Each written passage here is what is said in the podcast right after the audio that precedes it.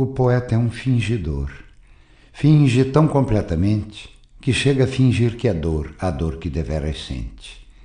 E os que leem o que escreve, na dor lida, sentem bem não só as duas que ele teve, mas só aqueles não têm. E assim, nas calhas de roda, gira a entreter a razão esse comboio de corda que se chama o coração.